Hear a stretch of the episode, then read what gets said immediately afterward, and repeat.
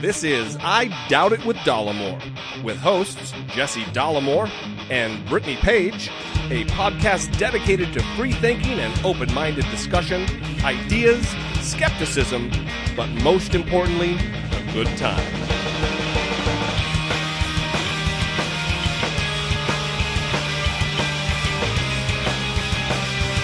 All right.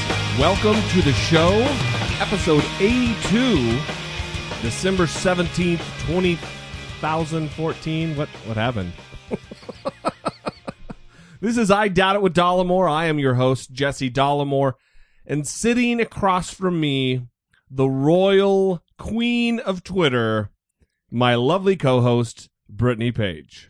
The royal queen. Would you rather be a princess? No, queen is good. Just royal queen, Well, kind of redundant. Uh, not necessarily. Oh, okay. Freddie Mercury was a queen, and he wasn't Mm. royal. Right. Forgot about that. Thank you. Well, I allude to the fact that you and I both had relatively big weeks on Twitter. Mm-hmm. For me, it was big. For you, it was uh, just another day, I guess. Mm-hmm. And after I had had a lot of activity and back and forth with CJ Werleman, and I thought I was on top of the world relative to Twitter. Well, who is CJ Werleman for people who inevitably don't know? All right. Well, CJ Werleman is a guy who, uh, I guess he's an author and a journalist. He's best pals with with uh, the guy from the Guardian, Glenn Greenwald, Mm-hmm. uh, who released all the Edward Snowden information. But And he he's not a fan of Sam Harris, Right, he battles- the atheist. that's right. Sam Harris and he battle back and forth all the time. CJ Werleman was also a proven plagiarist. It- Oh, it- wow, I didn't yeah, know that. Yeah, so he anyway. That's neither that's more character assassination, just to let the audience know I don't like him either. But anyway, there was that their back and forth that I had with him, and then About um, what?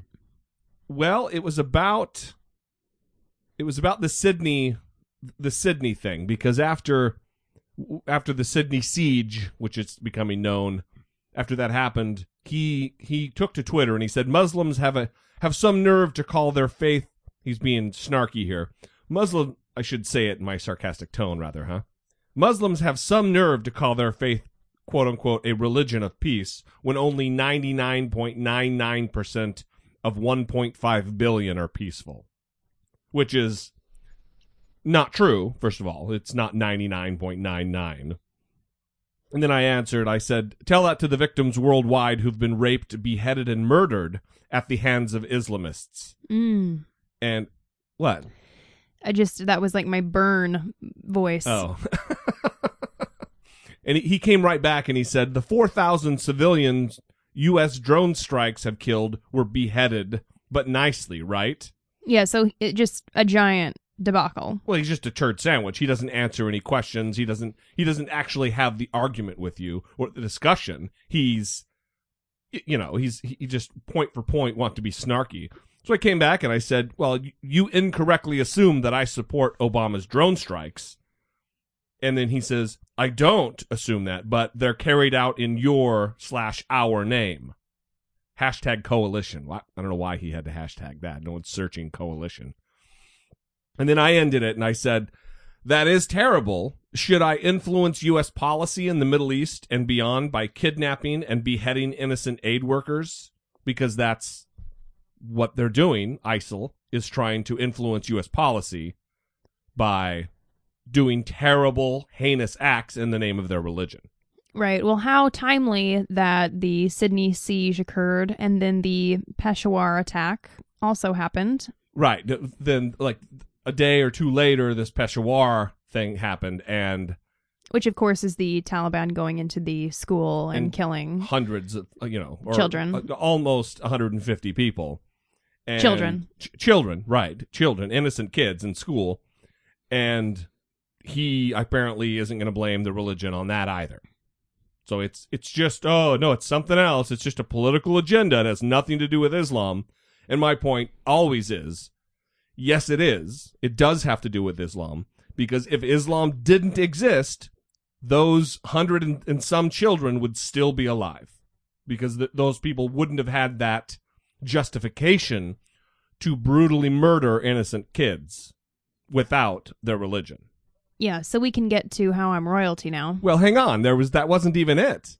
Was during during the Sydney siege, um, I tweeted there was all these Americans who were talking about gun control. Well, if you didn't have such strict gun control during the Sydney thing, that someone could have taken him out. And I tweeted and I said, if you're an American making lame gun control pro- points right now, think about how you would have felt listening to those kind of comments during 9/11 or some other American tragedy. And then it I woke up the next morning and it had been favorited 47 times and retweeted 33 times, which I that's a big deal for for J Dog, Right. Jesse. Mm. And then not hours later because this was early in the morning on the 15th, so that would have been Monday, which was Christopher Hitchens the anniversary of his of his death. Right. So you wake up that day and you Mhm. tweet something hmm which subsequently gets retweeted by none other than Penn Jillette. Right. well, I tweeted a quote that he said about Christopher Hitchens in his book that he wrote. What was the quote? He says, He is better at speaking off the top of his head after a couple of drinks than I am at remembering his brilliance later while referencing notes. Talking about Christopher Hitchens and how awesome he is. Right. And I love that quote. So I typed it out and tweeted it and mentioned Penn Jillette and got a nice little retweet. It's, it's the se- second or third time he's retweeted something from you. Well, I have a lot of good stuff to say Well, that he likes. It led to you practically having to turn your phone off because it was going nuts. Yeah, it was a debacle. I had it it was going continuously receiving notifications and it wasn't even shutting off. Like the, it was lighting up nonstop right. for several minutes. And I had it stopped at um it stopped at 177 notifications through text Yeah. because when I get a reply or I get a retweet or a new follower, I get a text to my phone. And so it stopped at 177 notifications, but I got 131 retweets and 140 favorites. Right. Which, you know, So it wasn't uh it made my little my little joke of a of a happening seem very inconsequential. Thank you for that. that's okay. and I got some I got some new followers and I tweeted yesterday that if you've heard one Oingo Boingo song, you've heard them all. And we all know that's true. Come on. It it is true. and someone responded to me and and said H8R. And I did not know what that meant. And I Googled it. I said, What does H8R mean? And H- now it's so clear Yeah, to H me. H number 8 R. And you came to me and you said I had to google this to find what it is and you showed me Yeah. and I knew it was hater. I knew it was hater. Yeah. How did you not know it was hater? With all the no hate, you know, gay rights thing, all that stuff with Adam Bouska or whatever his name is, and you don't know that H8R is hater? I I can't explain it. I have Hmm. no idea. As soon as I saw it, I'm like, what is wrong with me? Of course that means hater. Oh my god. Uh, I think it was all in caps. The H was capitalized and the R was capitalized, so that kind of confused me. hmm, Maybe I'm just dumb. I don't We'll know. just go with that. maybe maybe this fried your brain from earlier. Meow, meow, meow, meow, meow, meow, meow, meow, meow, meow, meow, meow, meow, meow, meow, meow, meow. Why are you doing this? Why? Because I know it gets stuck in people's head, and I'm just that diabolical. Yeah, apparently. All right, all right. It's a, I'm not going to play it anymore. There's no song Maybe. worse than that. No, not well. There is, but I don't have clips of it here. So Oh, okay. well, good. We don't want to hear it. right. So I guess we'll, well let's move on since we just that was pretty much a, like a mild humble brag segment right there. Yeah, sorry about that, everybody. bit. Well, We I, just get excited. look. I like when when good things happen on Twitter and people agree with shit that I say. I always have this fear though on Twitter because my my my avatar or my profile picture on Twitter is me in a Halloween costume of a priest. And I always think they're going to think I'm a priest and like judge what I say based on that, but then I don't know. I I, just I, I just think I should have be standing in front of a white wall or something. Yeah, I think people know it's a joke because of the way you're standing. It just it looks like a joke picture, so Hmm. I wouldn't worry about it too much. But people do um, S on Twitter a lot, which is weird because it's really useful. I, it's listen when the several things happened this week and we knew about them 10 15 20 minutes in advance of network news and we were following the story long before they actually broke the news on tv so it's very useful in that respect it just matters on who you follow whether it's very helpful or not if you're just following kim kardashian and those other idiots, you're probably not going to be getting the full use out of it. But if you follow some of the accounts that I do, and I assume Brittany does, you're going to be getting the the breaking news and the the full impact of it. Well, and some people care about what the Kardashians say. They don't care about news. So, I mean, that's the good thing though. You Right. can you can tailor your timeline to what you want to see. So if you want to see the Kardashians, there you go. If you want to see things that matter, you can you can have that too, and that's nice. Yeah, And you have an ability to connect with people like Penn Jillette or like CJ Werleman that were before typically not accessible for and sure. now they are. Yeah, you can absolutely. shoot them a message. I mean, you see it on like Jimmy Kimmel's mean tweets. Celebrities will get your message now. It's not like writing fan mail, sending it to their address, their PO box, and then never hearing anything from them. You could possibly hear from someone. you've definitely had success relative to that. And it's not like we go out and seek. I don't tweet celebrities. She didn't tweet that to Penn Jillette. She just mentioned him in the tweet, and he saw it and retweeted it. I've I've had interaction with um who's that pot comedian, Doug Doug Benson. Doug Benson. We've tweeted back and forth. There, there's been lots of times where I've tweeted back and forth with, you know, people who are well known. I hate the term celebrity. You definitely have. I mean, you you've interacted with big names in the psychology community, and you have big names in the psychology community following you on Twitter. You're like I said, you're royalty where it relates to Twitter compared to me. So Well, and that's the other good thing about Twitter is that it just networking. You Yeah. can network with people that normally you wouldn't be able to have access to. And I mean, it's a great way to network and not be creepy about it. Well, it's the beauty of technology generally and Twitter specifically. So So let's move on. Let's get to the news. News. Um I do want to say before we start, there are some stories. People email us and message us on the Facebook page all the time with ideas for stories and just kind of generally wanting to get our feeling on different topics. I want to let you know those those topics don't fall on deaf ears.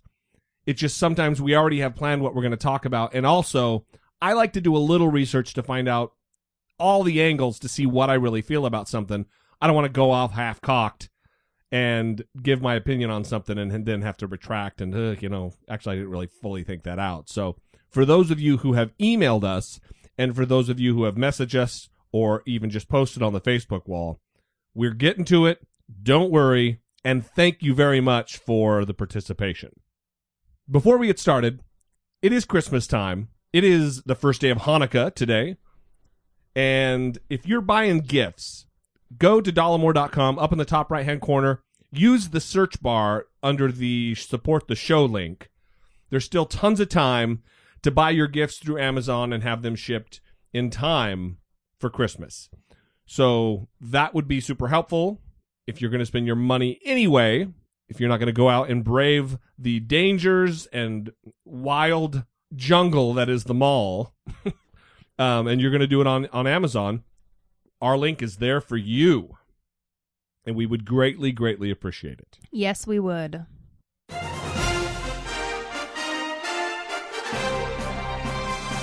Dollamocracy 2016, facing down pessimistic politics with realistic optimism.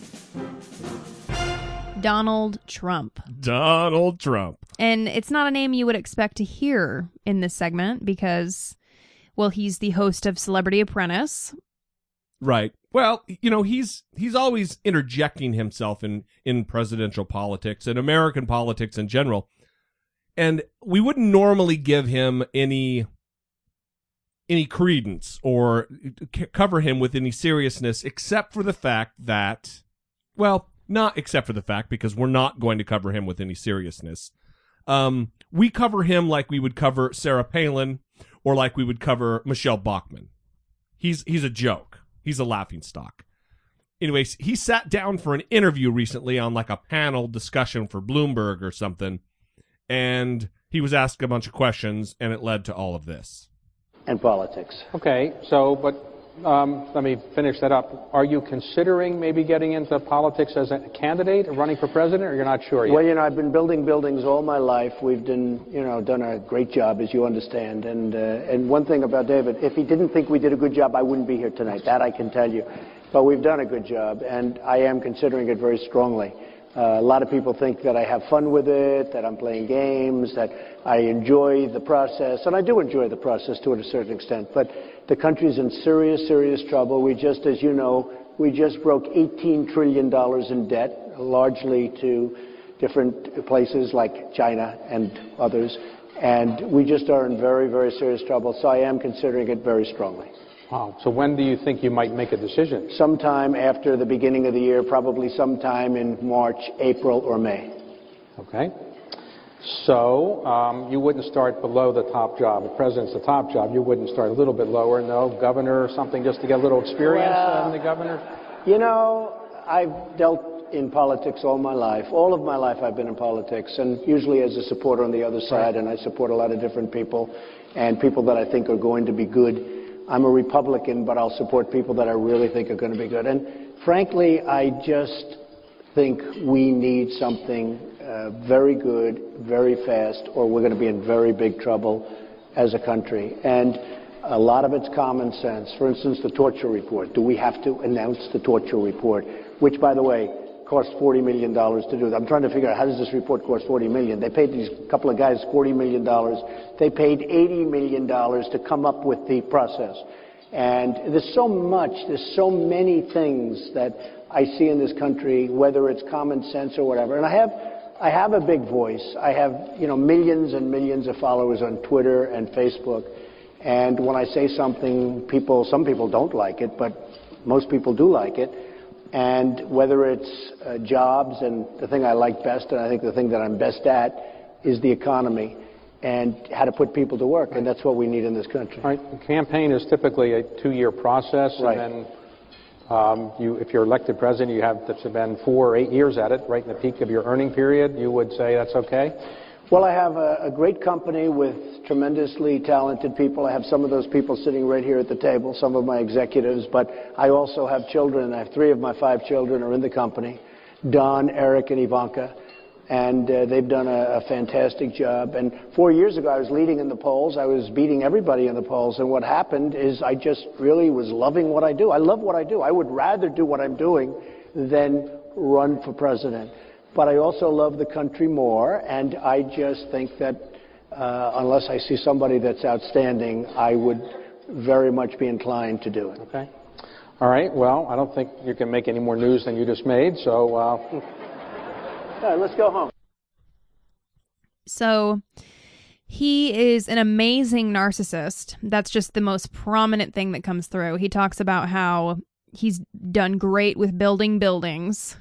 Right, He right. oh, we've done great with that. amazing buildings. Uh, We built we built some amazing buildings. You wouldn't have me here unless you knew that we did good work. You know we do good work. Right. And then he talks about how he has so many followers, which I guess we were just kind of doing that kind of stuff too. So, Well, no, no, no, no. He's talking about it makes him a reputable force as someone who's going to run for president of the United States because he has millions and millions of followers. Well, right. And also talked about how much people care about what he's tweeting about. Right. Well, he's got 2.7 million followers while he was running his mouth. I looked this up. 2.7 million followers. If that is the if that's the be all and end all of your uh, of your credibility relative to running for the highest office in the land, then Justin Bieber should be running for prime minister of Canada because he's got 57.9 million followers Wow. it's a sad place that we live. Um, Kim Kardashian has 26.5 million followers. Oh my God. yeah. She's got like 12 or 13 times more followers than Donald Trump. So sh- apparently she's very qualified. Yeah, apparently. The other thing he mentioned that I thought was funny is all my life I've been in politics. Oh yeah, all my life I've been in politics. Just because you voted doesn't mean you're in politics, Donald Trump. I was going to say, apparently, I've been in politics since I was 16 Right. when I started having political beliefs. Is that what makes someone involved in politics? It's unbelievable how his brain works. And look, he it's not just luck that has got him to the point that he is. He's obviously a cunning, intelligent businessman. But he is a he's an attention whore. Yeah. That he really, really is. yeah. and a lot of times he will he will strategically place in time his outbursts for right around like the season premiere of his show so it, it makes Which, me by the way, January 8th. Oh well that's exactly why he's doing this I, did, I, I just put that together. I Yeah. had no idea. That's probably why he is doing this. oh i had no idea he, he- the show was getting ready to premiere Yeah. Th- that's why he's doing this I'm that- so shocked right now. no that's it what it is we just I I should have looked that up, but that's exactly why he's doing this. wow. Yeah. It- It's because the show's getting ready to come on the air, and he wants to dust up some. Because it's you know less than three weeks away. He wants to. He'll be saying this kind of stuff. Mark my words, everybody.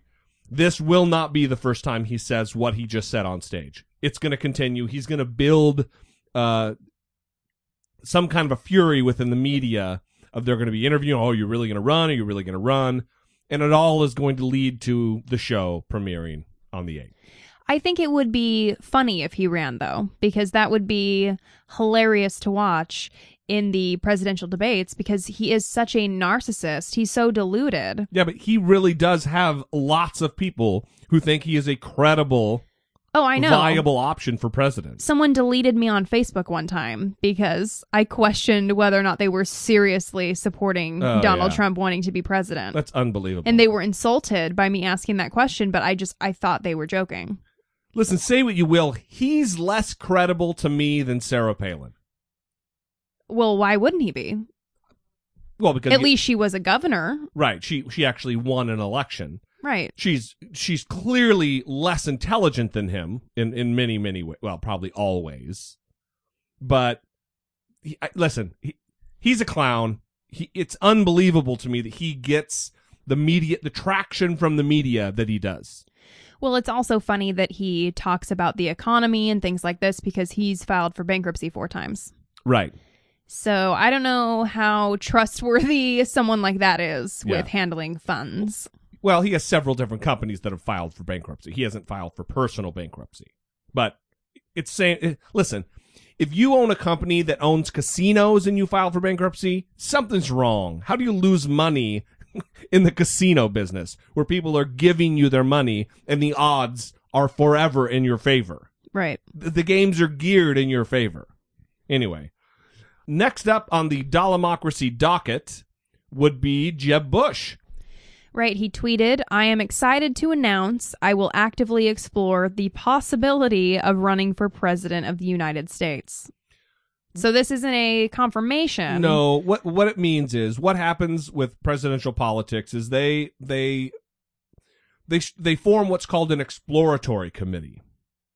And then that committee does the the polling data and the research to find out if the the the, the chance of him running successfully um is good.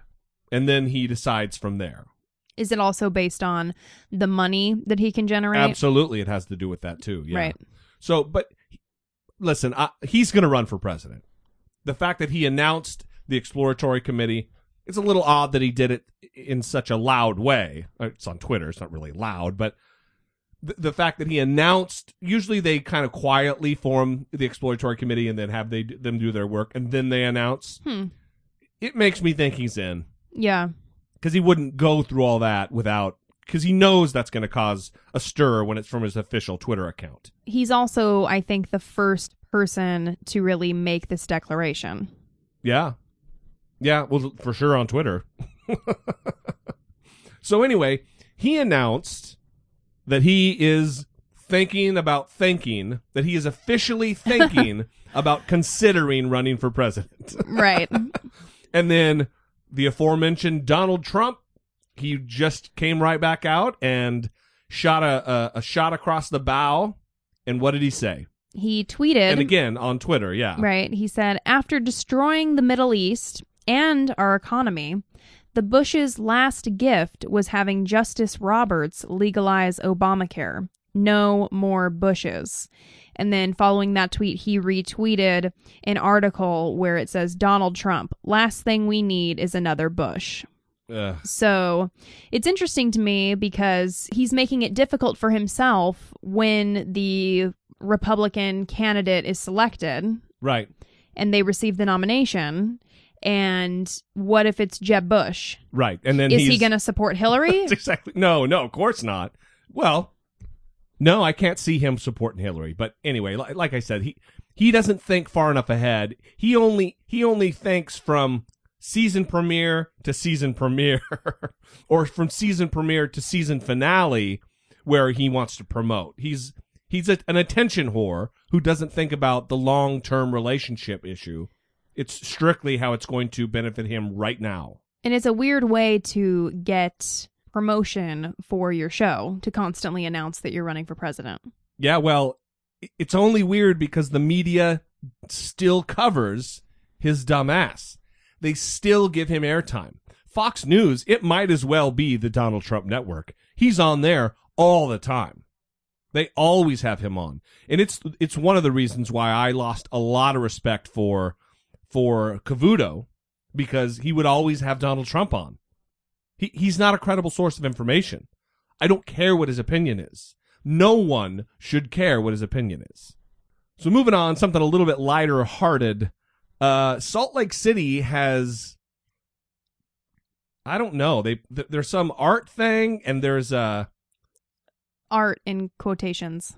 Right, right. I don't really get it. I don't really understand it. Well, I I've got a news package from the local Salt Lake uh, network that talks about it. It is a high flying piece of art in downtown Salt Lake City, and it's getting some attention, not all of it positive. The piece hovers over 3rd South. It depicts two Mormon missionaries, one that's an alien inside a UFO. Fox 13's Annie Cutler joins us from Salt Lake, where the piece stands. Annie? Good evening, Hope and Bob. Yeah, this art piece has been in place for several months now. You can see behind me that it stands about 25 feet above the median here on 300 South. It's titled Zion Rocky Mountain Alliance, and we spoke with one Utah man who says he wants it taken down. The white dress shirt, tie, and customary name tag. The giveaways that the main characters in this flying objects themed art piece are Mormon missionaries. The twist is that one of them looks like a blue alien, both inside a UFO. And that has Nathan Zog offended. I kind of feel like it's derogatory towards uh, both the LDS religion and, and more specifically Mormon missionaries. Zog says that the art was funded by taxpayer dollars and sits on public property. He believes the art targets a protected class of people and questions the message it sends to tourists who may see it. We have enough problems with, you know, maybe strange liquor laws and other reputations that the state has. To add this kind of thing is just not appropriate. But not everyone agrees with Zog. I had to smile the first time I saw it. Joy Dantine says the piece does send a message, but not an offensive one. We have more things to worry about than that. I am LDS and I am not offended by it. The art piece is part of a dozen other sculptures picked as part of this year's Flying Objects series.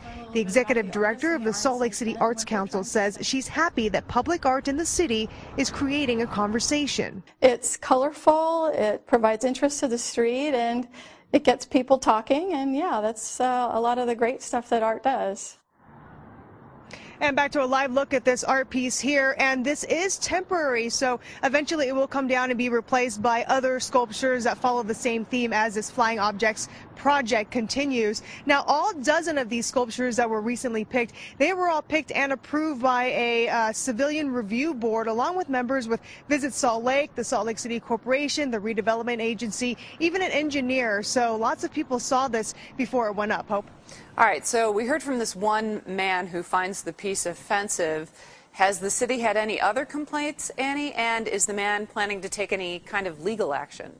Right. We just got off the phone with Art Raymond. Uh, he's a public information officer for the city. Within the hour, he says that this gentleman is the only complaint that they've received in recent memory about any of the public art throughout the city. Although Zog, the gentleman who thinks this is offensive, he says that he is working with an attorney and plans to file an injunction to have this art piece taken down.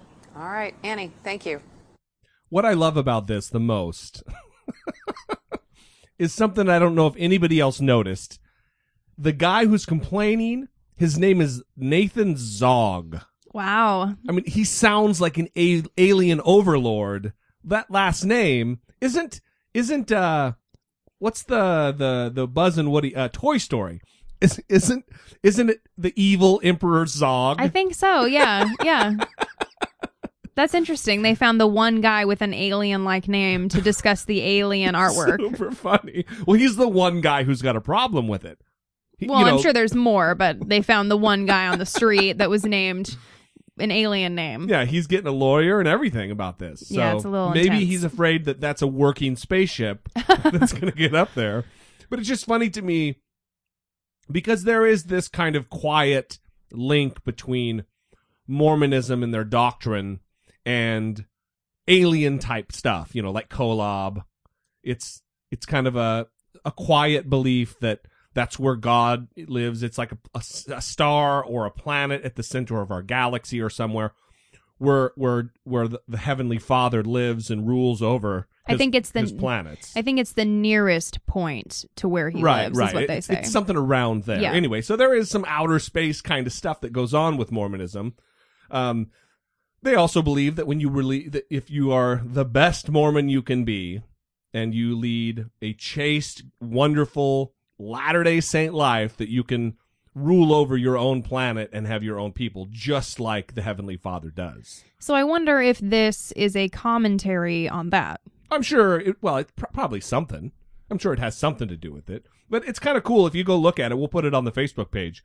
It's kind of interesting because they've got the little blue guy with the little antennae. Mm-hmm. You know, it's eh, and he's wearing the missionary outfit. yeah, yeah. He's still. in a little missionary outfit. Yeah. He's in this little like 60, 1960s era. You know, flying saucer. Yeah. Anyway, it's it's interesting. I think it's funny, but I really wanted to talk about it because of Nathan Zog, Overlord of Salt Lake City art. and this is coincidental. I didn't know. I don't know if you wrote these on the rundown board to be in order, but apparently this because it has to do with display of art or you know religious whatever during Christmas time, and at in the state capital, I believe it's the state capital of Michigan, so that would be Lansing. Um, they are putting on display. They had to approve a religious form of expression from the Satanic Church. Am I right about that? Right, a Christian nativity at the Capitol is out, but a Satanist group from Detroit will erect its own holiday display at the State House. The display, which depicts a snake wrapped around the satanic cross presenting a book as a holiday gift, will be featured on the northeast lawn of the Capitol from December 21st to 23rd. Wow. The cross reads, quote, "The greatest gift is knowledge." Well, I wouldn't disagree with the Satanists there.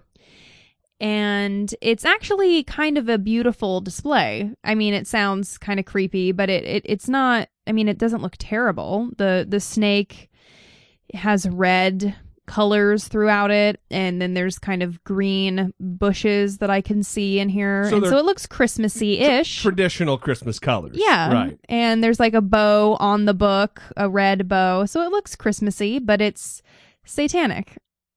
John Truscott, a member of the Michigan State Capitol Commission, which approved the display, said the commission had to okay it because members were, quote, constrained by the Constitution Constr- oh, that pesky Constitution. and must, quote, recognize everybody's First Amendment rights. Oh, how dare! What a bummer that they had to observe everyone's and recognize everyone's rights. He added, Personally, I think this is absolutely repulsive, and I'm very frustrated by it.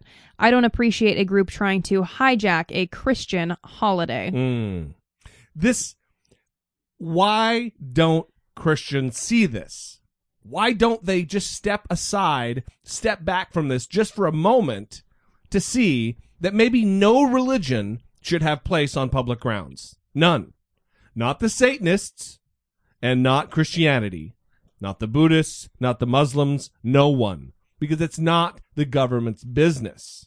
Right. The government isn't in the religion business. Right. So don't have any of it. Right. That's the easiest thing. But instead, it's, well, we gotta have the Satanists. I just, very offensive to me. Well, maybe your religious bullshit is offensive to others, but they, they can't, they can't step aside to, to take a look at it from that viewpoint. Ugh, so, so aggravating. Another group that can't step aside to look at their bullshit is a a wedding cake or a cake maker in Colorado. Right. His name's Jack Phillips, and he's a baker. And he says that his evangelical Protestant faith informs his business. There are no Halloween treats in his bakery. He does not see devils and witches as a laughing matter, friends. he will also not make erotic themed pastries. They offend his sense of morality.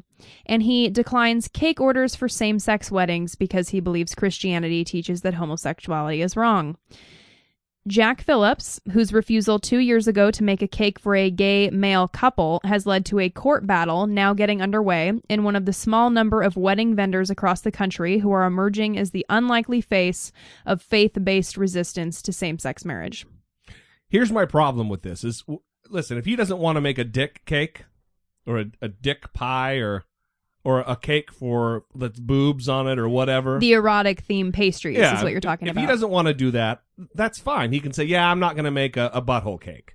well, that would be. I totally get that too. That's yeah, weird. So that's fine, but does he make wedding cakes? It appears he does. he does make wedding cakes. Yeah, he just won't make them for a gay couple. What if he didn't? What if a black woman and a white man came in and uh uh no, I'm sorry, that is against my religious sensitivities and my religious sensibilities.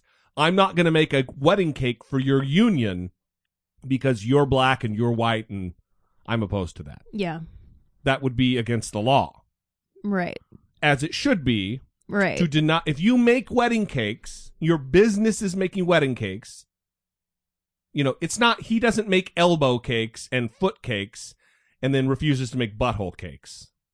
It's he makes wedding cakes and he's choosing to not make a cake for gays because it's against his mythology Right. And in Colorado, where Mr. Phillips, who is 58 years old, owns and operates a small bakery called Masterpiece Cakeshop, the State Civil Rights Commission determined that Mr. Phillips had violated a state law banning discrimination on the basis of sexual orientation in places of public accommodation.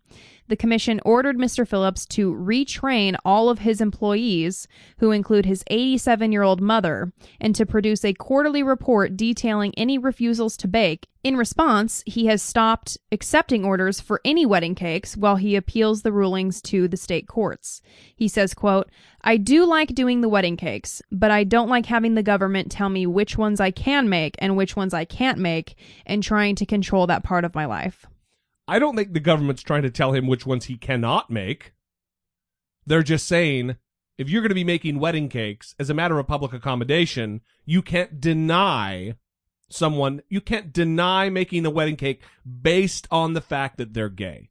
If you want to not make it because they're assholes that's not a protected class. Homosexuality in colorado is a protected class. The other thing that kind of freaks me out about this is who knew that a 58 year old man owning a bakery was uh, was straight? That uh I just those two just don't go together in my mind right Yeah, it's a bummer because I love myself some cakes and I would love to have some cakes from this guy if I was ever in Colorado. But me no like him. you don't like bigot cake No. like I don't. it's like for a long time we didn't we didn't eat bigot chicken Right. Chick-fil-A. at chick-fil-a Mhm. we we have just rescinded that though because they we looked at their reports their financial donations and what they're doing and they no longer give money to the bigoted organizations at, that they used to so Yeah, organizations that fight uh, gay marriage or that support, I guess rather traditional marriage Right, right. as they call it. Yeah, which is the it's the the very whitewashed way to say bigoted organizations. So, All right. but we still we haven't gone. It's been a long time since we've we haven't gone since the previous dust up. Right. Well, it was really hard to abstain from the Chick fil A. It's good. But once we decided to do it, we, we would tell ourselves, well, we can sneak it and no one would know. Like it would just be us that knows that we're eating the bigot chicken. But then we realized we would know that we did that I can't do it. and break our own moral code. I, I feel I would feel very bad about myself. I would be sitting there eating the bigot chicken with tears, giant crocodile tears of guilt and yeah. shame. So it's so good that we looked at their financial reports to make sure they stopped giving. We did, and they have. so feel free, eat it up, eat up that bigot chicken. Here's another, all just all these in a row. This is this is so great. So an Ohio high school freshman has decided he is not going to participate. He's not going to do homework. He's not going to do classwork. He says he's legally obligated to show up to class, but he's not going to do anything until a plaque of the Ten Commandments is brought back and put into the high school that has been previously removed. Right. He's protesting the removal of the plaque from the school's hallway, apparently, is where it was featured. And it was a gift to the Harding High School from its graduating class of 1953. The plaque had hung next to the preamble of the United States Constitution until it was removed by the Marion City School District. And he apparently has said that he is he understands the consequences, the ramifications, the repercussions that this could possibly cause him not doing any work.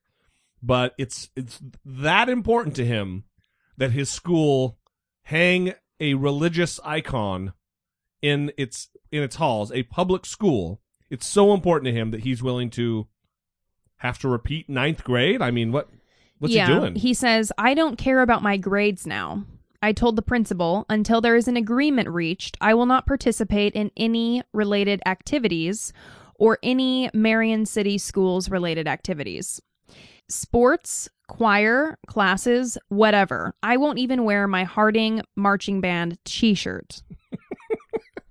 He's taking a stand. He is serious Brittany, about this biz. Brittany, he is not even going to wear his marching band T-shirt. That's how serious he is. Right. And he insists that the Ten Commandments are not just a religious symbol, Mm, okay. but guidelines it would behoove all students to follow, and that he will carry on with this strike until the plaque is replaced. All students to follow. You mean like I am the Lord thy God, thou shalt have no other gods before me? That is a guideline, a secular guideline that the public school should inst- should instill in other students who don't happen to be Christian. It's not a religious symbol. Yeah, well, clearly it's not a religious symbol. Most of the commandments have to do with God, but it's not a religious symbol. So anyway, speaking of this, uh, we did receive a few submissions. We didn't get any voicemails though. I'm gonna again put out the call. We want to rewrite the Ten Commandments, and we want your participation. So don't put it off. 657-464-7609.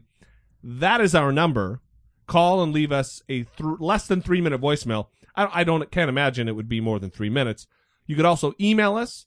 I doubt it at dollamore.com. Or as always, you can record yourself on your smartphone and also email it to I doubt it at dollamore.com. So the only theme connection here would be the the the region because this is also the Midwest. A University of Michigan professor, I believe she's the communications director or the the head of the communications department for the University of Michigan, Susan Douglas has uh she said some really rational things. Yeah, she wrote an article titled It's Okay to Hate Republicans. Ugh. I hope everybody got the sarcasm that I was laying down. That it's rational because that's insane. Right. Well, and she's a professor and she's a department chairwoman of the communications department at this university. Right. So she teaches classes where inevitably she's going to have conservative students. Now, Right. I would be concerned if I was a conservative student who read this article and then may end up having her as a professor. Right. Because she's obviously extremely biased. So, in this article, she says, I hate Republicans. I can't stand the thought of having to spend the next two years watching Mitch McConnell, John Boehner, Ted Cruz, Darrell Issa, or any of the legions of other blowhards denying climate change, thwarting immigration reform, or championing fetal personhood. She writes that although the fact that her tendency is to blame the Republicans, and it may seem biased, she says historical and psychological research back her up. Mm. So it's basically actually a fact that Republicans are bad, she says.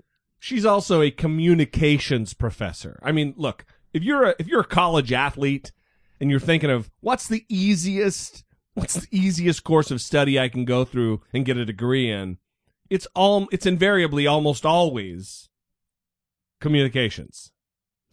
Right. So she's a professor of that while talking about issues that are science related, psychology, climatology. I mean, she's not a communicologist. she's she's what she's a she's a doctor of speech giving. She's a doctor of writing press releases. Come on. Well, I just don't understand what she's saying when she says historical and psychological research back her up that Republicans are bad, that they're worthy of hatred. Right. Well, That doesn't make any sense. There's so many varying kinds of people that consider themselves conservative or Republican. absolutely varied. And also, she she didn't she didn't delineate what she said. She could have parsed her words. You, think she could have communicated better with her little essay by saying that she hates all Republican politicians. Right. But she said all Republicans, which Right. is 50% of the population practically. I mean, it's it's upwards of 40% of America are Republican and probably 40% are Democrat and then the other 20% are independent. Right. You know what I mean? So she's she's leveling hatred, literally hatred at a, a giant chunk, almost half of the population of our country. Right. That's not wise. Yeah, and it's not wise for a professor to do either. Yeah, K- she's on the public payroll. students already have issues when their professors express opinions Right. and they feel compelled to if you're going to write a paper and you may have a differing opinion you don't want to express that differing opinion because you may be graded down Right.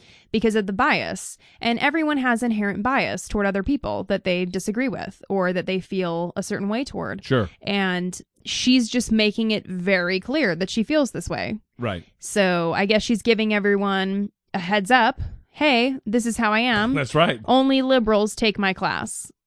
Or if you're a conservative, pretend you're a liberal in my class, which is unfortunate.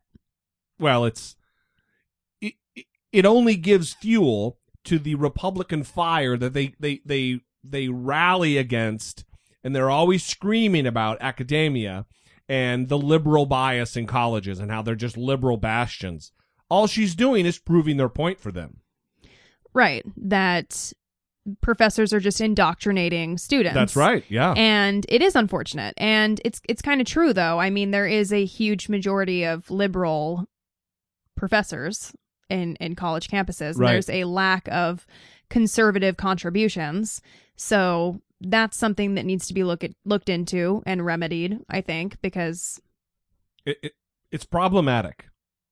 It also it gives me pause and, and concern about the faculty and the climate at the University of Michigan right now that she would feel comfortable doing this. Because if if there was an if there was such unbiased opinion going on and teaching there, she wouldn't feel comfortable being so radical as she is. But she clearly feels that she's she's covered and that it's okay. Right. Uh, It's unfortunate. And in this article, they talk about how the uh, U University of Michigan's anti-discrimination policy forbids, quote, creating an intimidating, hostile, offensive, or abusive environment for that individual's employment, education, living environment, or participation in a university activity. And one could argue that she's certainly violating this policy. Absolutely. She's making a hostile environment. She's saying the article is titled, It's Okay to Hate Republicans. Yeah, yeah. I mean, there's no, there's no way to parse words or explain this away. Yeah, and it's a bummer because you can disagree with someone, but this is taking it to the extreme. And this is someone who is unwilling to listen at this point. She's not someone who you could have an open conversation with. Let's really talk about the issues. She's not someone who wants to talk anymore. She just hates, and that's it. Well, it's also like you said, it all it just calcifies the entire discussion. It, it there is no discussion anymore, like you said. It's once you're hated, well then I don't want to talk to you. There's no you're not going to be changing my mind. I'm not going to be changing your mind. If you already hate me and I'm already hated, we're done. You know? Stupid. You know, it's always nice when I look on Facebook and I see something is trending nationally that has local significance for me. And not local now. This week on Facebook, there was more evidence of an out of control police force using excessive force and shooting and killing an innocent being. This week in Pocatello, Idaho, a cow tried to escape from a slaughter pen and ended up running away and getting into someone's yard. And take it away, Brittany. And police fatally shot the 1,000 pound cow. 1,000 pound cow. It's a massive cow. It's actually an average or below average Okay. cow. I just imagine that most cows on average weigh like 300 pounds. Yeah, that that is not the case. Um, we had this discussion when when we first talked about the story, and you were shocked at the thousand pound number. So I went on, I googled, and I tried to do a little bit of research to find out how big cows are. And apparently, a thousand pounds isn't. There are cows that are like three thousand, three and a half thousand pounds. That's frightening. Massive. And and then angus which i believe this would probably be similar to um they range between a thousand and twenty five hundred pounds. So Wow. that's those are that's big Right. So I guess this was an average sized cow and this this pursuit went on for a while because police had shot the animal earlier in the pursuit and wounded it, but the cow kept running from them. And it eventually like you said it wound up in someone's backyard and that's where it was eventually killed and they say that they shot the animal because of the safety risk the animal posed. Apparently, it had rammed the animal control truck and two police cars in the residential neighborhood. hey man it didn't want to go down it was not happy being burgers It also nearly caused motor vehicle accidents, yeah well that happens. And police felt like the animal might trample someone as it charged through the residential neighborhood. i'm well i'm sure that could have happened. So they had to take it out. well it was look it was on its way out anyway. I'm not i'm making jokes about police brutality. Um but it it was at death's door. It was ready to go. So they just he just got a little extra time. The cow should be thankful in all honesty. Right. wonder if they ruined into that delicious delicious meat You know, I'm sure they weren't concerned about that when they're trying to stop the cow that's getting ready to trample everybody in The the, carnage. neighborhood. Yeah. Very funny. All right. With the cow, we will leave it there. As always, we appreciate you listening. We appreciate your time that you dedicate to us twice a week. Go visit dollamore.com if you'd like to support the show. There's a link that says support the show. Makes it easy. Makes it very easy. It's it's kind of a it's a it's a roadmap to supporting the show. There you'll find the Amazon link.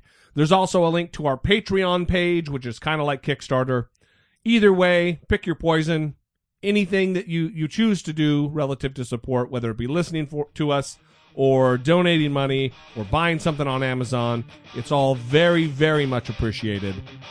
And I guess we'll leave it there. Until next time, for Brittany Page, I am Jesse Dollamore, and this has been I Doubt It. Yeah, I'm not going to make a, a butthole cake.